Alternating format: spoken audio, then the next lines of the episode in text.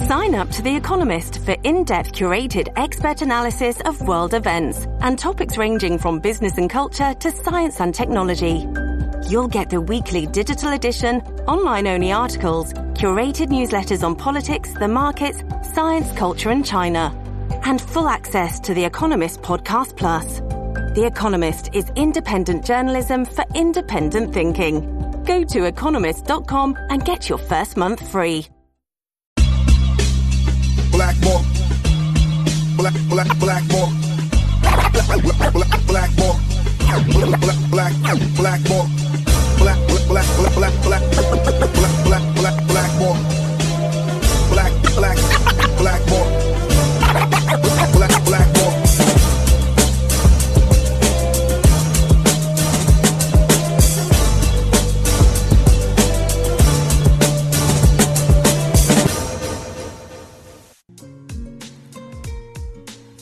What is up, everybody? My name is James DeFiori, and this is Blackballed.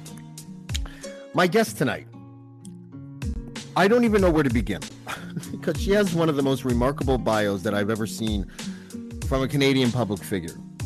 She's an author. She's a former NDP MPP for Parkdale, which is my old riding, and I did used to see her around all the time, kind of intermingling with the community. She was really accessible like that, and I really enjoyed that.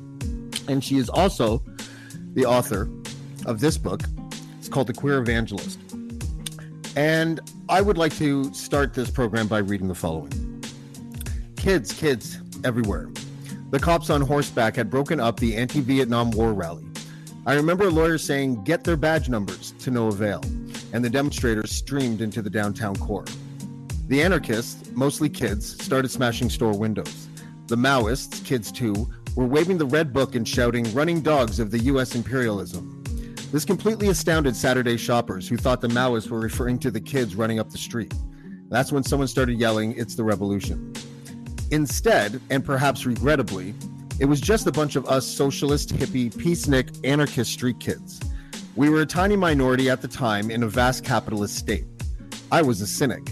The Vietnam War was an abomination, no doubt, but the kids I hung out with in the street drug trade never believed for a moment the adult world would change. Not really. We all wanted to be William Burroughs or Jimi Hendrix or Janis Joplin. We assumed we would die young. It was far more romantic and more likely than revolution. Please welcome my guest today, Miss Cheri DiNovo. Cheri. Yes, a pleasure. I'm good. I'm very good. What a landscape you paint with that you can almost smell it. Do you know what I'm saying? Like there's a way that, you know, I've often romanticized. I was born in 1976, and Christy Blatchford, of all people, used to tell me that I was born 2 decades late because I used to romanticize journalism from back in the day. Mm-hmm. Where were you born? Toronto. Astoundingly enough, I'm one of the few born and bred Torontonians. I was born at St. Joe's Hospital. It's not far from where I live now. And and I've only ever lived in New York for a couple of years. Other than here, I've traveled a lot, but yeah, that's my hometown. You've been political though your whole life, it seems. Pretty much, yeah. I've always been an activist. I never ever aspired to run for political office. That kind of happened at me rather than through me. You know, the NDP came a calling and asked if I would consider running for them. I still had to fight a nomination battle, but that was after I performed the first legalized same-sex marriage. So there was a lot of press about that. My church was doing well. It was on Roncesvalles, which was in the middle of the riding that they wanted me to run for in the West End of Toronto. And so they figured I could win, and I guess they were right. Those were the two Michaels, right? Michael Lershner and Michael Scott, I think, or something like that. This is from memory, so I'm all... No. No, not at all. No, the two Michaels came much later. That came after the law had changed. Oh, okay. This was two, and I you know, I mean, I'm going to sound all feminist now, but, you know, watching history be rewritten in real time with the men, you know, figuring in for where the women should be. But, it was a woman, married two women of color. Paula and Blanco were their names. One was from Colombia, one from Venezuela. They came to ask me to marry them, and our church board very bravely backed me up on this. And it was still illegal. So I married them using a system called the bands, which you could do instead of going to City Hall and getting a license. You can read it out. You can still use that. Churches can read, or faith institutions can read out 2 weeks in a row. On the bands form, there was no place for male or female. It just said bride and groom. So we just filled it all out. Oh, wow. and sent it in to Thunder Bay, the registrar's office, which is what you would do with a city license too, and got back a marriage certificate. And wow. Then, of course, you know, proverbial stuff hit the proverbial fan, and you know, went everywhere. And they threatened to take away my license at the provincial level. The church general did not back up my congregation nor me. And so got a good lawyer, phoned the CBC, got lots of press. And by the time anything happened on that file within the year, it had been made legal de facto. The Supreme Court of Ontario had ruled that not having equal marriage was against the Charter of Rights and Freedoms. And then it became legal shortly thereafter. So the marriage held, bottom line, you know, it never went anywhere. And so that was the first legalized marriage in Canada. And I keep explaining this over and over and over, but I'm sorry. Anyway, I knew I'd be educated. Okay. I knew I'd be educated in this podcast a little bit. It's actually okay, but it is really interesting when you're as old as I am, you know, to see history being rewritten.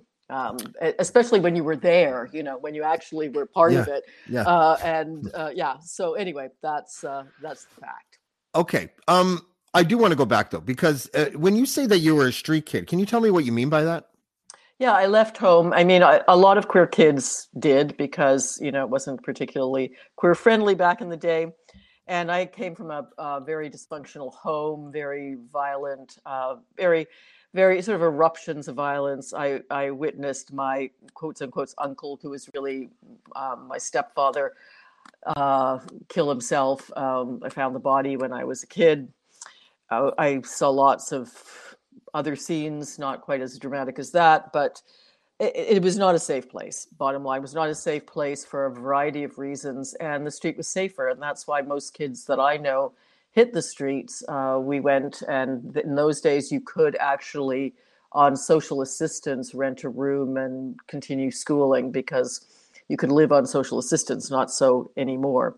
But that's why I left. And all the kids that I met, we hung around Yorkville, you know, and we slept on couches, we slept in the park, we crashed in anywhere we could. And that's how we got by. And we were, you know, involved, most of us, I would say almost all of us, in the drug trade in some way, shape, or form. Because what are you going to do to make money at 15? I mean, the choices for a woman, other than being involved in drugs, were not appealing to me. So, so I sold LSD. That's what I did. Imported it and sold it. They were powered by numbers back then if you were living on the street as a kid, wasn't there? Like, it was almost like I had talked to somebody who I used to live beside. It was a couple, actually. They met when they were both 13, and it was like the mid to late 70s, and that's how they met. And they met because there was some guy that had been roaming around the area near St. Lawrence Market, and there was kind of victimized or trying to victimize kids or whatever. And so these kids would hang out in groups of like 3 to 7 or something like that, like a total kids, and that's how they survived. Was it like that for you as well? Absolutely. We hung out, and some of those kids are still good friends of mine, kind of scattered around the globe right now. But the ones that didn't die, pretty high death rate. But the ones that survived thrived, really did very well. I mean, one started the Vancouver Folk Festival, very active in the music scene out there. Another one became a dancer with the Alvin Ailey Ballet in New York, a girlfriend of mine, and still lives in New York, see her quite frequently. So, I mean, yeah, the ones that survived thrived, and then there were a number that did not. Mm. So selling LSD. So I remember when I was young, LSD was $5 a hit, and it just kind of stayed like that forever. It was the most, when I was young too. Yeah, that's what I'm saying. Yeah. And there was, I don't want to make it seem like I'm promoting psychedelics or whatever, but did you ever use any? Oh, of course. Cause you know, okay. Of course. Are you like me? Where it's like, listen, like I don't want to encourage anyone to go out there and just do LSD all the time, But there are certain drugs that I have done in my life, and I'm a pretty open book about this stuff, that leaves a residue where it opens sort of a window when you do it, and then when you're sober again, that window kind of stayed open. And for LSD, it was a way to strip myself of my ego and look inward and not feel ashamed, but just sort of take note and try to figure out how to build a better me. Absolutely. Does that make any sense to you? Absolutely. In fact, it was not illegal when I sold it. It was under the Food and Drug Act, so it wasn't legal, but it wasn't considered criminal. The criminalization came much later. And we used to import it. I imported it. My first introduction to the Bible was importing LSD in it, hollowed out Bibles from California. And some of the original tablets had, first of all, they had tablet making machines, so pretty slick. But we're Sandoz. We're coming from literal laboratories, because we forget that there was a lot of experimentation and research using LSD, which, by the way, is kicking in again, which is kind of interesting for use with people with mental health issues. So and we would divide each one of those tablets. That's how powerful they were into four, and sell each for $5 each. So a hit was still $5 back then. Hasn't changed much. But yeah, I mean, I've talked to many people who've said that they would never have, for example, entertain the idea of faith of any sort had they not done LSD, because it does teach you that what you think is common sense isn't so common and sometimes isn't very sensible, right? That, you see that just with this little tablet in your system, the world shifts in a dramatic way. And so there it is. I don't recommend it either. I haven't done it in decades, and I don't think I ever will again. No, because it's to me, and back then it was pretty powerful, and we did a lot of it because, of course, we were involved with it and pot, and it was mainly soft drugs in around the Yorkville area in Toronto. I mean, for the hard drugs, you had to go kind of downtown, but I started developing a stutter from LSD. I mean, it does have. And I knew a number of people, and I've dealt with a number of street people since, where it really did, turn a switch somehow and invoke an episode of schizophrenia, or I knew many kids who ended up at what was then 999 Queen Street, now Cam H, or arrested, and some who died, not classically jumping off buildings or anything, but just because it can mess you up. It can mess you up. And I saw that.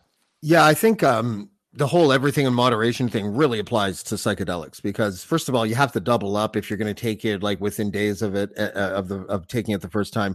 But just to I still do it from time to time. I did it a few years ago, a friend of mine. But it's the same. That's why. Okay, so I'm gonna let people know that you may have seen me co-host the Dean Blundell Show when Cheri was on, and we sort of touched on this a little bit, and it was one of the several reasons why I wanted to have you on today. But it was a person that I know who got it shipped here from Stanford, who knew the chemist who makes it still, and when I got it in the mail, I got three blotters or whatever. And they were, with the perforated, and they were still together. And I just cut the whole thing in half and did a hit and a half. And I sit down, and this was like 3 years ago, I think. And I go online, and she's there, and she's like, "Oh, did it come yet?" Because she mailed it to me. And I'm like, "Yeah, I did." She's like, "Okay, before you take it, just let me tell you, like, just take a half, just like you're gonna just like." And I was like, "Oh shit." and it was weird because doing a drug like that when you're a kid versus doing it when you're over 40 years old or whatever, it's almost like either doing it for the first time or a completely different experience.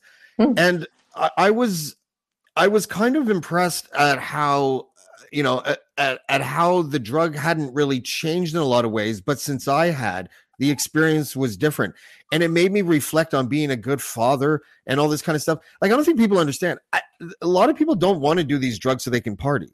They want to do these drugs so they can like meditate and think and do things like that.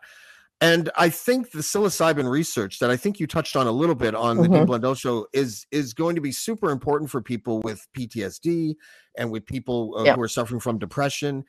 And Is it big pharma that has stopped that progress? Like, because they haven't learned how to synthesize it? Like, what do you think the reason is? I think it's more the war on drugs insanity that has plagued, the West for so long.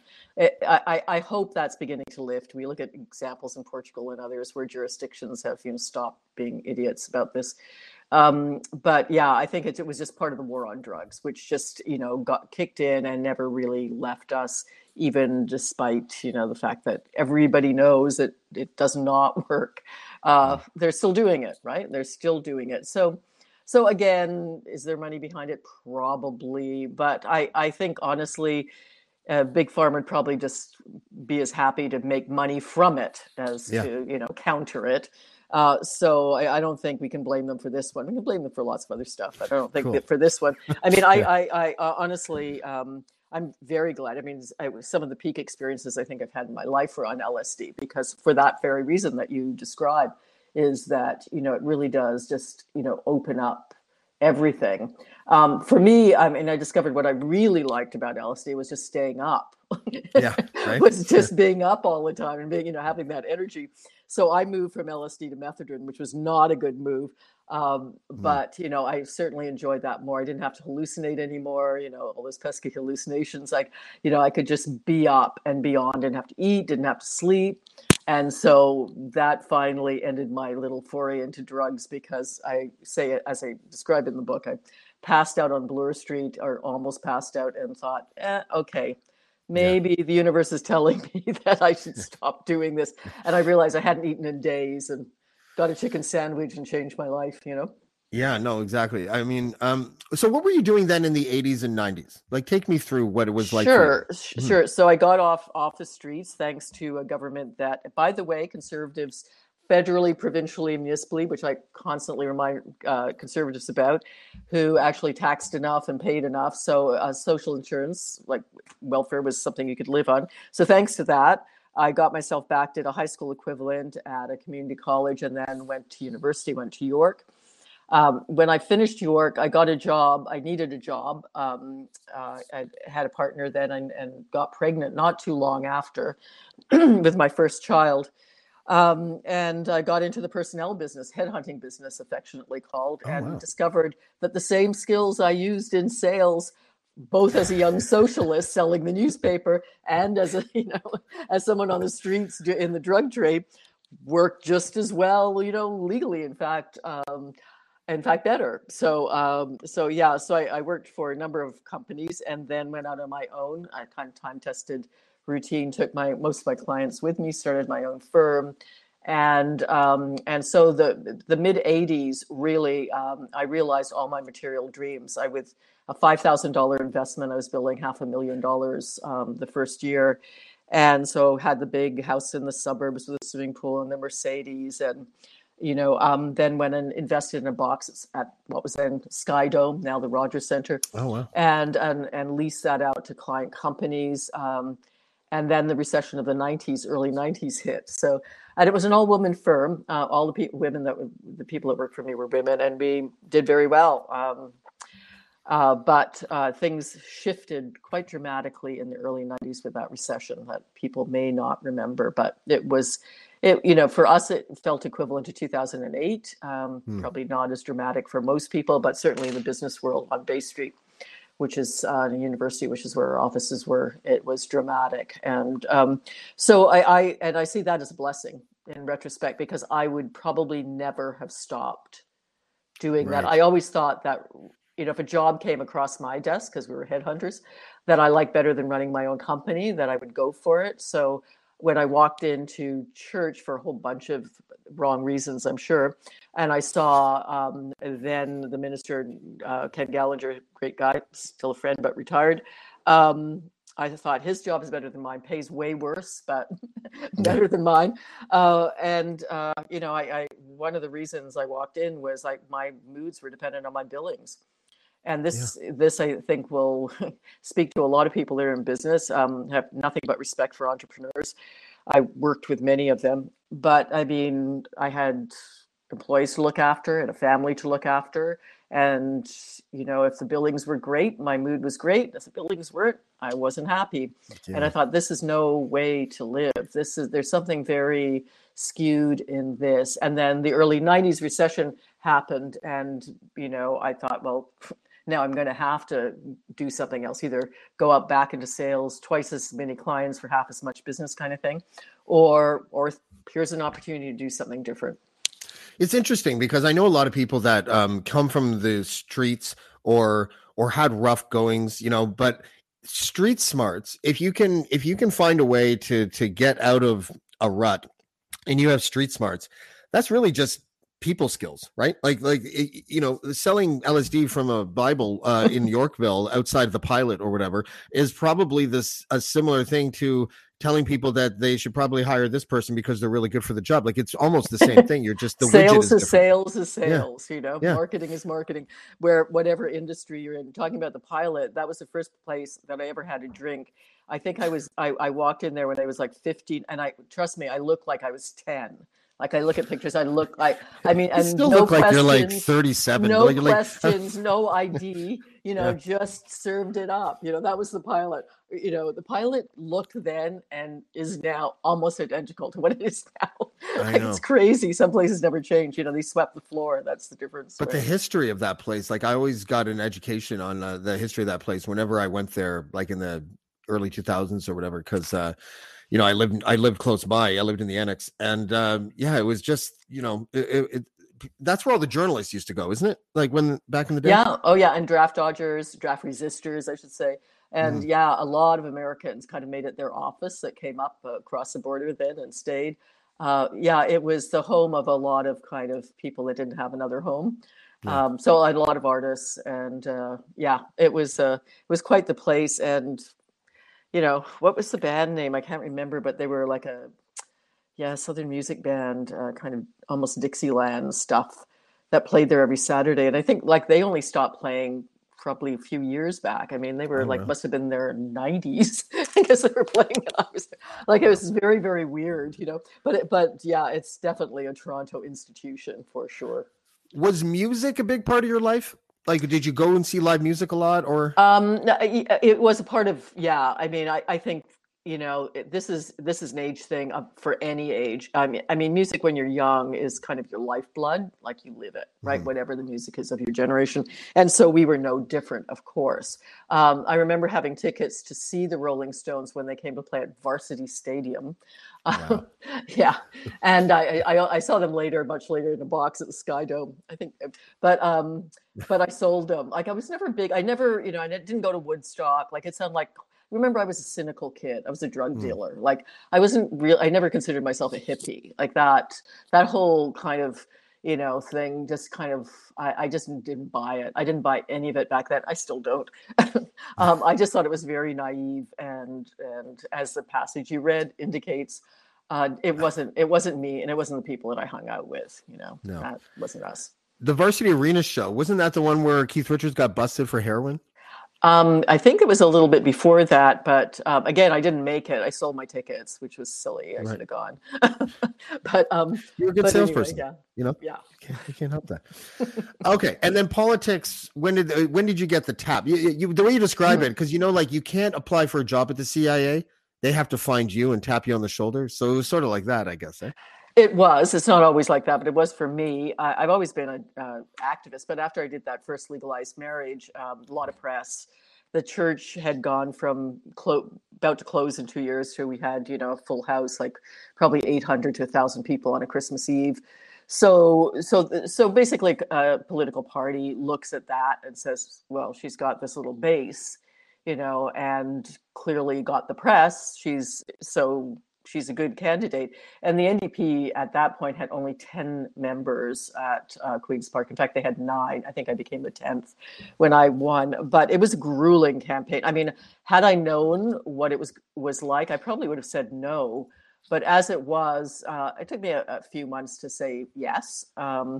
And I got some great advice. I talk about this in the book, but, you know, one One person in the congregation said, you know, I wouldn't wish that job on my worst enemy, but I think you should go for it, Cheri. You know, so that was one piece of advice. And the other one, which I also liked equally, was being asked to run for a political party is like being asked to the high school prom by the quarterback. You know, sounds very flattering, but when you get there, you have to spend the evening with a football player. So, yeah. You know, yeah, both right. of which were pretty prescient. I think they were both pretty accurate. So anyway, but there was a grueling campaign. Of course, they brought up my drug dealing, which was I never hid it. I used to preach about it because a lot of the people in my church were people off the street with mental health and addiction issues. So they saw it as a story of hope. But of course, it was used against me. Everything I ever wrote, I had one book out there called Queer Evangelism. That was my doctoral thesis that came out of California and had won an award in Washington. And that they quoted, you know, lifted lines out of context from that. And, you know, it was just really, really grueling. And the worst part of it, well, two of the worst parts of it were my kids had to live through that. And other people who run for political office will know this. And second of all, the people that were in my congregation who were still street involved thought, well, this is, you know, it's hopeless. I'm stuck, right? Because if, you know, they can come after her, they can come after anyone, right? It's one of those. Was it Alexa Madonna that was the leader at the time? Who federally, I'm just trying to think federally who it was. Could have been. I mean, provincially. I was provincial. Provincially was Howard Hampton, who the press always called Howard Who, but nobody knew who we were. And so when I got there, and I got a lot of press before I got there, and then I got a lot of press after, because the first bill that I introduced was a $10 minimum wage at a time when it was $8, and that got a lot of support across the province. And then I kept getting bills turning into laws. So I tended to get a lot of press, which was unusual for the little party at that time, some of whom are still there, interestingly. Did you ever think of running for leader? Yeah, I did actually. I threw, I don't think I ran seriously for leader of the federal party, but I did want to get my views out there. So I did run. But then, sadly, I had a health issue. I had TIA, small stroke, and possibly two. And I thought, nah, you know, I'm not going to do this. So it was really funny because I was on the phone trying to talk to Avi Lewis at the time. I was trying to convince him to run. He said, Cheri, you must be the only person that is running for a political position, trying to convince somebody else to run instead of you. I said, yeah well, you know, there it is. Sadly, he didn't, but. Yeah, him. I mean, him or Naomi Klein would be pretty good, I think. They would be great, yeah. Many of us have those stubborn pounds that seem impossible to lose, no matter how good we eat or how hard we work out. My solution is PlushCare. PlushCare is a leading telehealth provider with doctors who are there for you day and night to partner with you in your weight loss journey. They can prescribe FDA-approved weight loss medications like Wegovy and Zepbound for those who qualify. Plus, they accept most insurance plans. To get started, visit plushcare.com/weightloss. That's plushcare.com/weightloss. Well, something happened. Sorry, I'm just thinking of it now. But there was an NDP convention. What was it, like 6-7 years ago or something? And that's when the manifesto came out, and they got a lot of bad press for calling it the manifesto because people thought it was going to be like communist or whatever. But and I was told by some insider back in the day that the party was kind of split between pragmatists and radicals, and none of the radicals wanted Avi Lewis, but the pragmatists did. And I never really was able to confirm. I don't think that's true. I think I've always been on the left wing of the NDP personally. And my concern with the party, and this is, you know, completely evident in BC right now, but my concern with the party always was that they hate, you know, there's this kind of spiritual law that you become what you hate. They hated liberals so much they were becoming them. Oh. So it was very difficult to tell the difference. You know, the liberals would run left, you know, then govern to the right. But I mean, often the liberal campaign sounded to the left of the NDP, which happened with Trudeau, right, and Mulcair, which is why we lost, because we blew it. So I mean, that and I think there's a whole bit of the party which was trying to become professional, quotes unquotes. And you know, hired consultants and did focus groups and all of that stuff, and that's not the heart of the party. The heart of the party is an alternative to all that.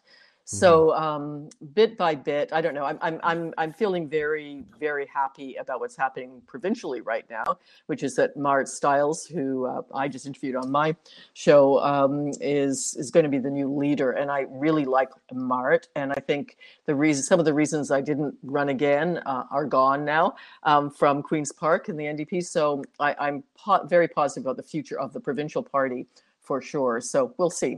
We'll see. Yeah, the NDP, is it difficult to, in party politics, to convince a large enough swath of the population to vote for you if you're kind of self-branded as, like, you know, staunchly left or staunchly right? Like, that's a difficult road, isn't it? Isn't the genius of the concept, and I'm just saying the concept, of the Liberal Party, the fact that they can put themselves in between those two groups on either side of the political spectrum and say, we're more reasonable? Isn't there sort of an intelligent strategy in that to be able to secure more votes? One could argue that in the past. I think that argument just falls flat right now. What we're seeing globally and what we're seeing in North America very clearly, I think, is that the center is dropping out, is that we're becoming much more bifurcated. This has to do with kind of the, I think, you know, the softening of people's interest in mainstream media and, you know, listening to shows like yours and others, and being on social. On social media, right? So we're all down our own rabbit holes in our own echo chambers, which you can argue with and say that's terrible. We don't talk to each other, and I would agree we do not talk to each other enough across the chasm, but the reality is we're left or right now. And certainly if you're on social media for any length of time, you kind of see that. And whatever we may think of it, the center isn't holding. It's not holding anywhere in the world. We're seeing the same thing happen in France, for example. Macron, who could be argued was a centrist, you know, kind of liberal, you know, barely squeaked a win. And who really increased their vote share were left and right. We're seeing that in the States because there's only the two parties, difficult to gauge. But what you're certainly seeing is the rise of the right there and with Trump, et cetera. And I just saw polling for the midterms, which looks scary.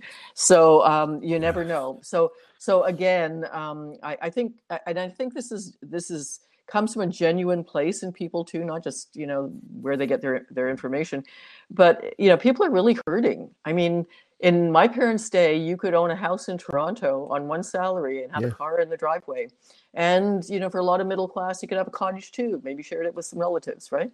Now you can't even on two salaries in the city of Toronto, and you're going to have a mortgage forever, and it's going to be ridiculous. This is the new reality, and the actual wages have gone from middle class to lower class, have gone down, down, down, whereas the billionaires are getting richer and richer and richer. So we're seeing this huge divide, and that is reflected politically. It's reflected in those who either side with the billionaires or those who side with, you know, the person that's struggling to get by. And, you know, barely able to pay their rent. So, I mean, this is the spectrum that the two sides reflect. And I think that's reasonable. How much of that, the wage or the wealth gap and, you know, and the sort of polarization largely due to, I would say, the wealth gap, like I was priced out of Toronto, my now ex-wife and my two kids. I mean, we were making what we thought was decent combined living, and it wasn't enough. It would be more than enough in anywhere else, but Toronto was just that bad. How much of all that is the unintentional consequence of, I don't want to use the word globalization then, because that's what staunch right-wingers use, but like free trade, the idea of our manufacturing being moved overseas and factories in places where they may have uplifted some people out of poverty, but just barely, because they're still only getting a few bucks a day. Like, how much of it has to do with that? Well, absolutely. And I would say, I mean, we think about it very differently. I don't think of it as a global conspiracy as some do, but certainly multinational companies now have way more power than governments. So, you know, you don't like what they're doing in your jurisdiction, they pick up the toys and leave, and they go somewhere else where it's cheaper and the labor's cheaper. We see this happening all the time, and that has consequences. And, you know, we're also poor. We have to shop at Walmart. Well, guess what? It's Walmart that's making us so poor, you know? Yeah. So, I mean, it's sort of, this is the terrible treadmill that a lot of people are on and economies are on. And we don't have, you know, and sadly, politicians are funded by these same people. I mean, whether you're a Democrat or Republican in the States, your money comes from Wall Street. It depends, what billionaire is backing who. So if you've got an oligarchy with billionaires running everything, wherever you are, you know, where's the democracy there? Where's any kind of freedom that we would normally sort of want to uphold. So what it takes is really serious political backbone, and that's what we don't see a lot of, right? Yeah, we don't. And it's also confusing for a lot of people. I consider myself fairly politically inclined, but when it comes to geopolitics, especially the economics of geopolitics, I'm a deer in headlights. I don't understand.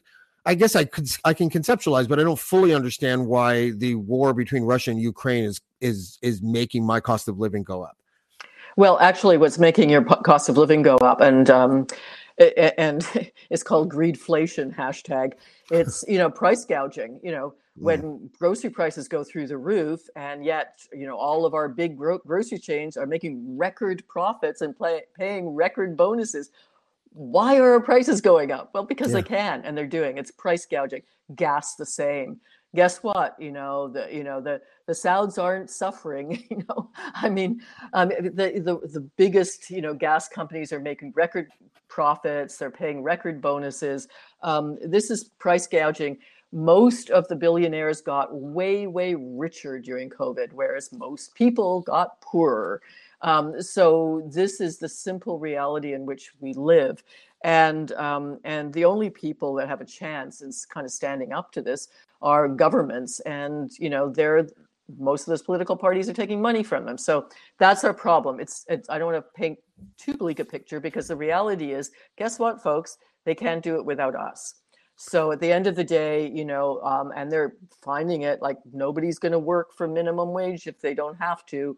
And so finding workers who will work, themselves into an early grave to fund a billionaire, people get angry and people say no, and they stop. And yay, good for them when they do that.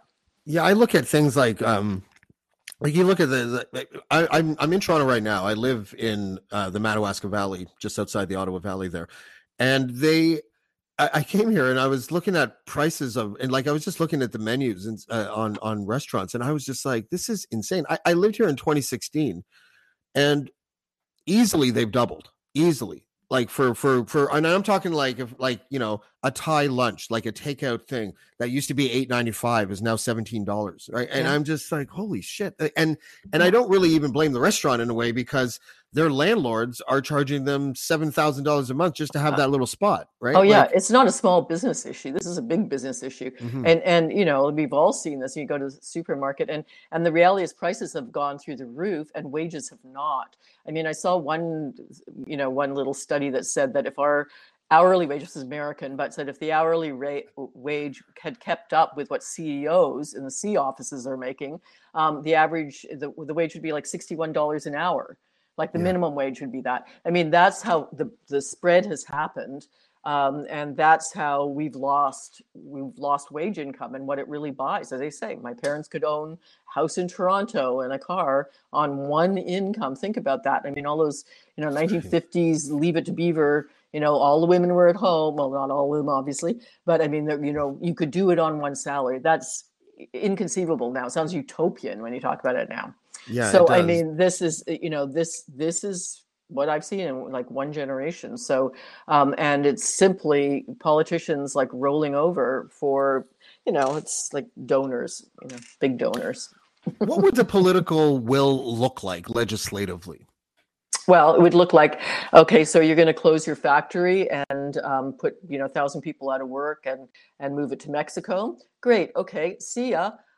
We're keeping your factory and we're going to nationalize it and we're going to give it to the workers who are going to run it. And guess what? Some of those workers, and think of any industry that you're in, honestly, the workers that, you know, do all the work in that industry, if you gave a few of them, you know, the key to the to the CEO's office, I bet they could run it as just as effectively and a lot better than those CEOs. So that's what you do. You have political backbone. And honestly, even without doing that, if you look at the Scandinavian countries, I mean, I went to Sweden when I was in politics. So there, McDonald's was unionized, 85% unionization rate there. The average, we were fighting for $10. The average hourly wage there was over 20, and this was years back. You know, it's a small country. At that point, it was about 9 million. Now it's probably about the same size as Ontario. And we can all think of huge, you know, Swedish companies, you know, Volvo, IKEA, Sony, you know.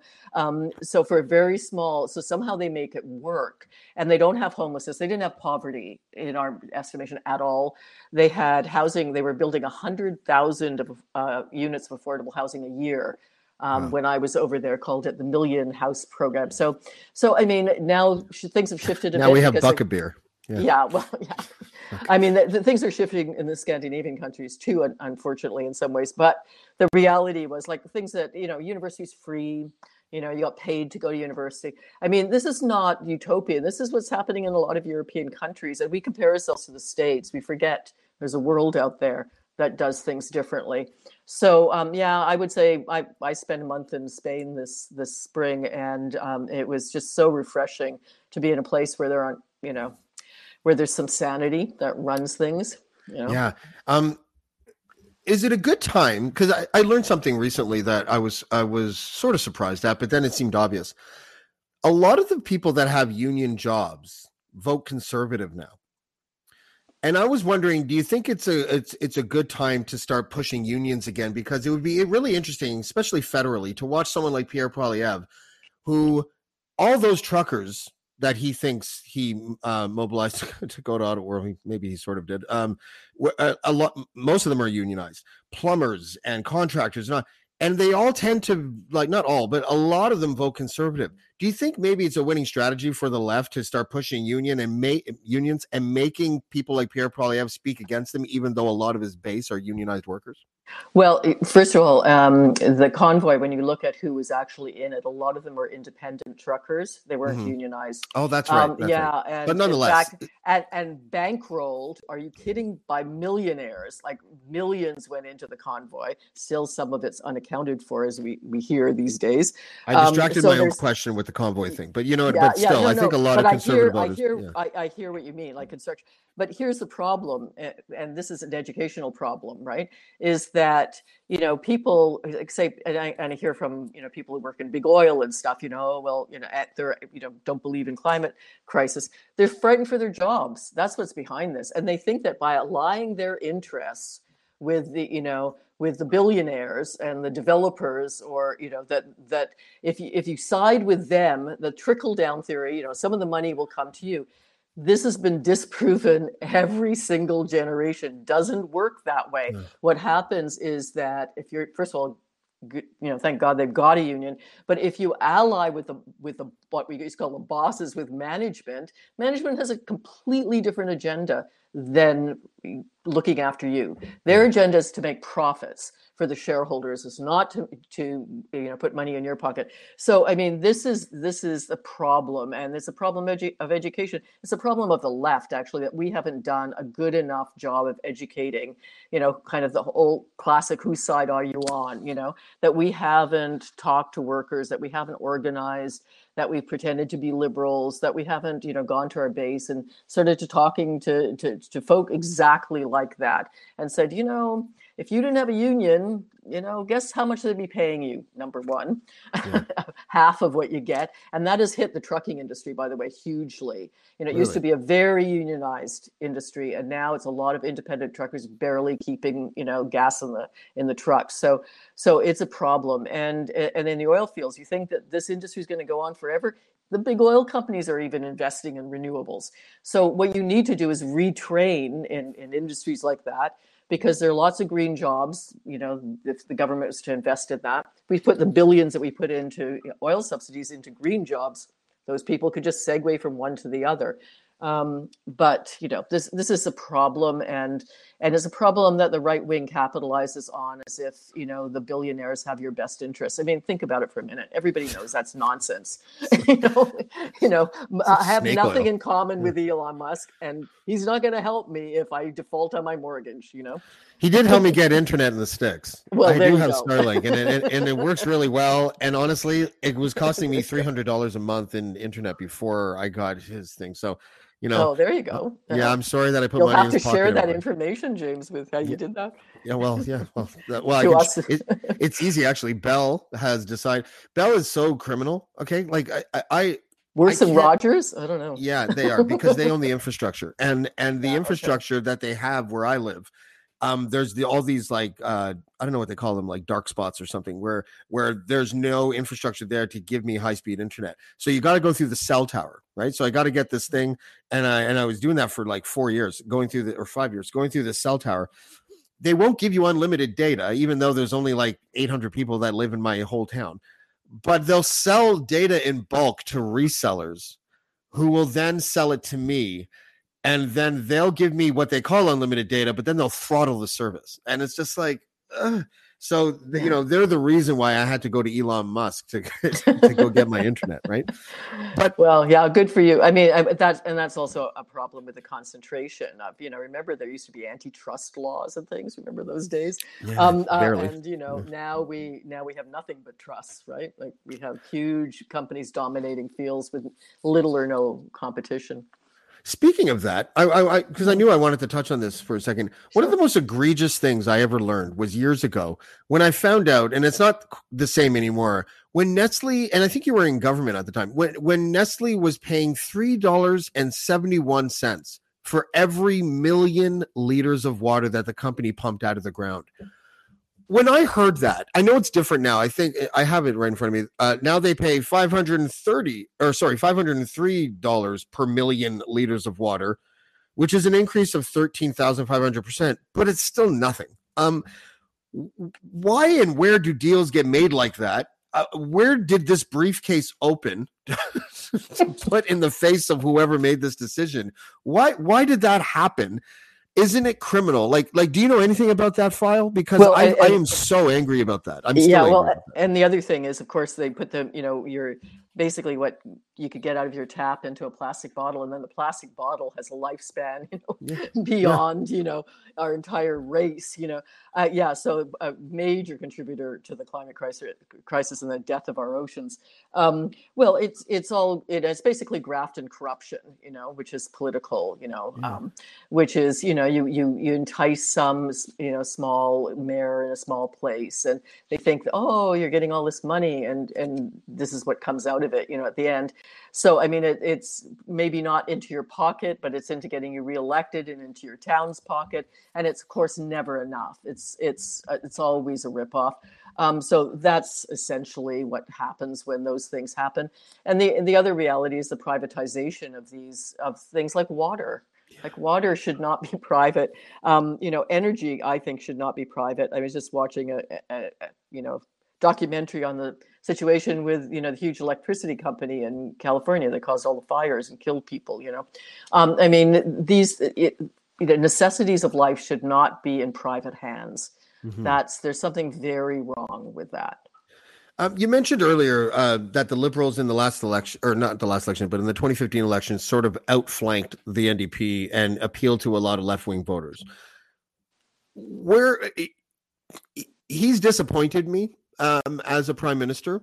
You know, I don't have any. I try not to have any ill will for people that I think are probably good people, but they make political decisions sometimes that just blows my mind. Where do you think Trudeau has kind of dropped the ball since he became prime minister? Well, because the way all liberals do, I mean, you know, they run to the left and then they basically tend to sell out. So, you know, we saw in Ontario, Kathleen Wynne, you know, privatizing hydro. You see him, you know, with various scandals, you know, going back. And, you know, it's kind of the old graft and corruption game. I mean, we used to have a joke at Queen's Park about, you know, the then Liberal government. And, you know, one of my benchmates said, you know, every day is like every other day. It's all graft and corruption, and it's a good day when somebody doesn't get whacked. And at which point, my benchmate Peter Tabbins, who's a great guy, said to me, "Well, actually, when I was a city councillor, somebody did actually get killed in the underground parking lot or something at City Hall." You know, I mean, so I mean, this is what it's about. I mean, money just kind of goes out, and that's sad. And I want to be nonpartisan about it because you know I'm not a big fan of the Horgan government at all. And you know, the problem is this is what tends to happen, and that's sad, and that's what's you know going to kill our planet unless we get our acts together and do something about it, because money, you know, money does talk in politics. And yeah, I don't even know. I feel like the outflanking of the NDP was completely artificial because it felt like he was placating the left on issues that really there was no heavy lifting involved, and a lot of it seemed to be like lip service to social issues. But not like it wasn't like affordable housing. It was like pronouns and stuff. Like he didn't. Well, no, what he's done. I mean, what he did. Like, think about some of the promises that he made. He promised to get rid of the first past the post system. Oh, that was. He promised. Worst. You know, he promised that we would have a true democracy, which would really help us in this country, so that your vote actually counted. And then he promised pharmacare. Where is either of those things promised? He said, you know, these are, you know, this is constantly what liberals do. Tories do, like, yeah, I mean, it's not just one party that does this, but the sad reality is that, you know, when I look at Ontario politics, which I know kind of more intimately, I can say that I often use the example of Mike Harris, who I think almost completely destroyed this province in many ways, but he did what he said he was going to do, you know, and this is horrifying. So what do you want? So you've got, you know, the Liberals with, you know, we've got principles, and if you don't like them, we've got some others. And then you've got Conservatives who want to privatize everything and, you know, and give everything, you know, like drop taxes on the billionaires. And then they do, right? So, and then you have the NDP that, you know, isn't putting forward, you know, I mean, I think the deal federally with the NDP was terrible. I think we should have got way more for our support for the Liberals than what we got. So there you go. So unless we really develop a backbone, somebody somewhere, please, we're going to be Tweedledum and Tweedledumber. No, those will be our choices. I'm not trying to get you to throw anyone under the bus or anything, but do you think Andrea Horvath overstayed her leadership life? Well, to be fair, you know, she worked hard and she, you know, quadrupled the caucus from when I was first elected. Well, so did Kathleen Wynne had a lot to do with that, I think. Yeah, I mean, yeah. I think, you know, should have been government the last election. And I think we could have been government. So I'll leave it at that, you know, absolutely. I mean, I think that the major problem was we were just trying way too hard to be Liberals. Any chance that you might be throwing your hat back in the ring? No, none whatsoever. Although I am actively supporting Marit Stiles, so yeah. And I've made no bones about that. So I think she'll be all but acclaimed pretty soon because you have to register, I think, by December. So, but that's going to be a good move, and then we just need a good chief of staff. I'm all about people with principles in politics, and nobody wants a one-party state. You know, we act like we do, but we don't. We really do. So I much prefer a principled person from another party than a careerist in my own. So give me somebody you can actually talk to that actually has an opinion, that's actually there for a reason and not just themselves. And then you can actually get something done. So no politics. So drug dealing, perhaps? No. Those days are long gone. No, I'm wearing a collar. You're like a priest. I got, you're like, giving the best communion, and all and every fifth communion is LSD. That'd be kind of fun. I got the best job in the world, you know.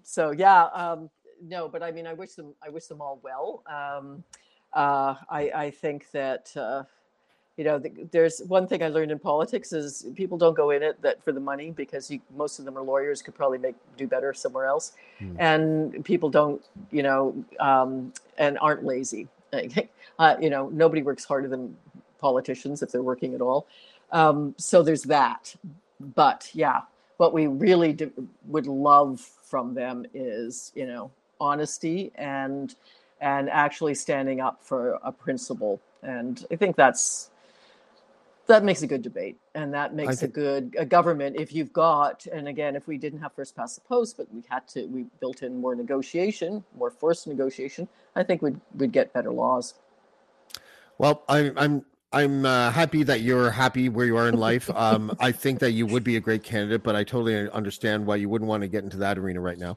And your book is called The Queer Evangelist. And Cheri, it was awesome to talk to you. I hope you come back. Always fun, and always will. Take care, James. Thank you very much. Have a good one. You too. Cheri DiNovo, she's amazing. She's awesome.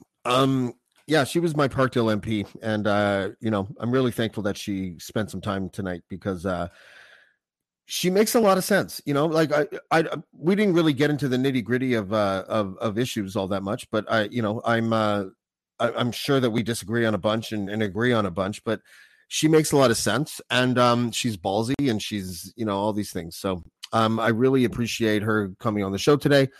I think I'm taking tomorrow off, and so we'll probably see you on Monday on Blackballed. Thanks for it. Blackballed. Blackballed. Blackballed.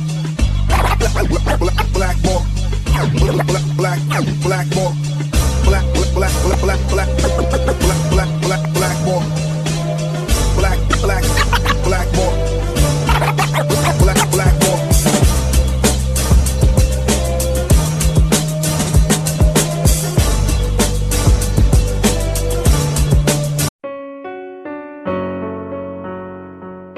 Hey listeners, I'm Christy. And I'm Melissa. And this is Buried Motives, where we dig deep into the details of some of the most gruesome dirtbag murderers. She said she enjoyed hurting things that can't fight back. And that is a disturbing view into the mind of a murderer. And such a dirtbag. Yeah, that's not even strong enough words. This is totally a recipe for disaster. And not to justify whatever is going to happen, but you can totally understand and see how this would be in the works. If you were only to look at what she did later on and not know any of that history, she would appear like off the wall crazy. Oh, 100%. Because we're not even close to getting to the end yet. But you can just see this pattern and all this kind of stuff developing in her, which is what we're here for. We're digging deep. Join us each Thursday as we unearth the dirtbags that live among us and the motives buried there. Hope you join us as we exhume the truth.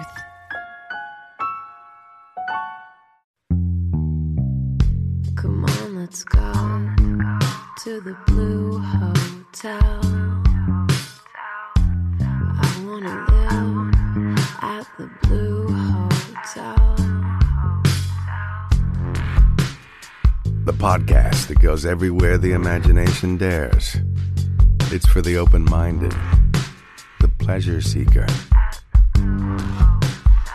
It's Jeff Woods with the new podcast about relationships and sexuality, theme-based with special guests. The Blue Hotel Hotline, and every episode climaxes with an adult bedtime story.